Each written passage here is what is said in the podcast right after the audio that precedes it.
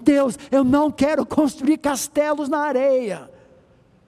Me dá uma vida que tem impacto, que transforma vidas. Eu quero ilustrar isso, eu não sei quantos, alguns de vocês, eu recomendo um, um vídeo no YouTube, tem tradução, de um pastor americano, um autor chamado Francis Chan.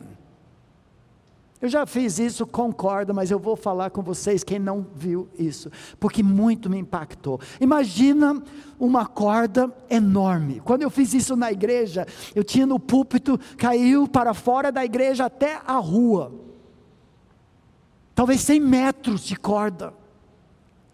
Foi uma corda preta, aqui ele está usando, você não dá para ver, mais uma corda branca, mas os últimos sete centímetros, uma fita vermelha. Você sabe que a maioria das pessoas vive toda a sua vida em prol dos últimos sete centímetros. Ah, eu não vejo a hora de me aposentar. Eu vou comprar uma casa na praia, eu vou surfar, eu vou descansar, eu vou curtir. É só isso. Mas essa é só uma pequena parte da sua vida real. Aquela corda representa a eternidade.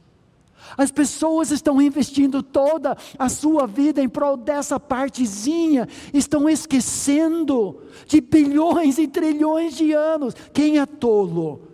Aquele que toma decisões em prol da eternidade, da palavra de Deus, do povo de Deus e da pessoa de Deus, ou aquela pessoa que se mata na roda viva só para ter alguns poucos centímetros de prazer? Quem é tolo? À luz disso, a minha mensagem para você, jovem, é muito simples.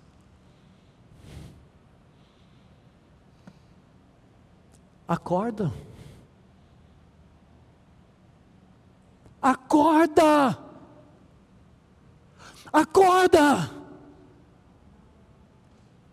é acorda, não essa parte aqui, mas aquela parte que tem milhões de quilômetros, a sua verdadeira vida. Não desperdice a sua vida tão preciosa. Ó Deus, ensina-nos a contar os nossos dias.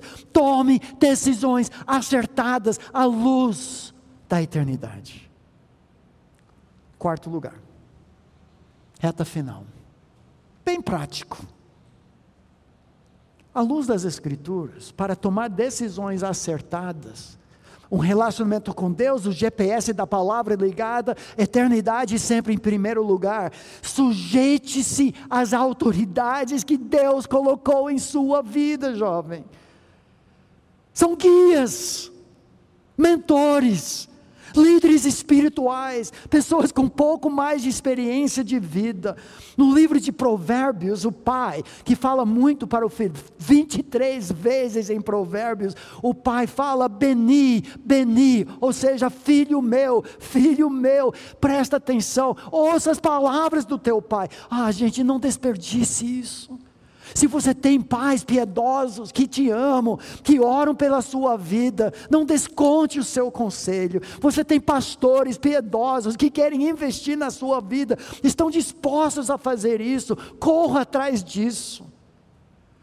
Pedro diz, rogo igualmente aos jovens, sede submissos aos que são mais velhos, porque Deus resiste aos soberbos, contudo, aos humildes concede a sua vida. Graça, não seja sábio aos seus próprios olhos, ah, eles são ultrapassados, eles não sabem nada, o mundo mudou, eu sei melhor. Tolo!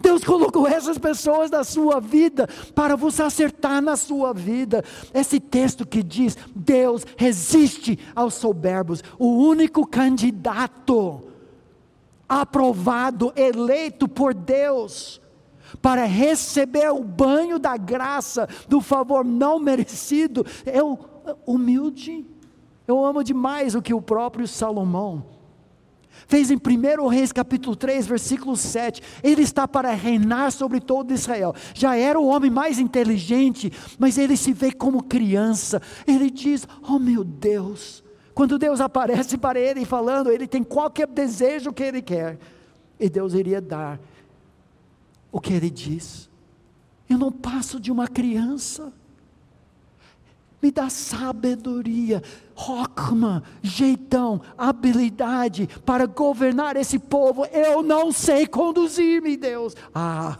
se você for uma pessoa assim, submissa às autoridades, humilde em seu espírito, procurando conselho, você vai dar muito bem, porque Deus vai te banhar na sua graça. Mas se você for arrogante, presunçoso, soberbo, o próprio Deus te resiste, porque essa é a característica do diabo, e a principal característica dele foi ser insubmisso.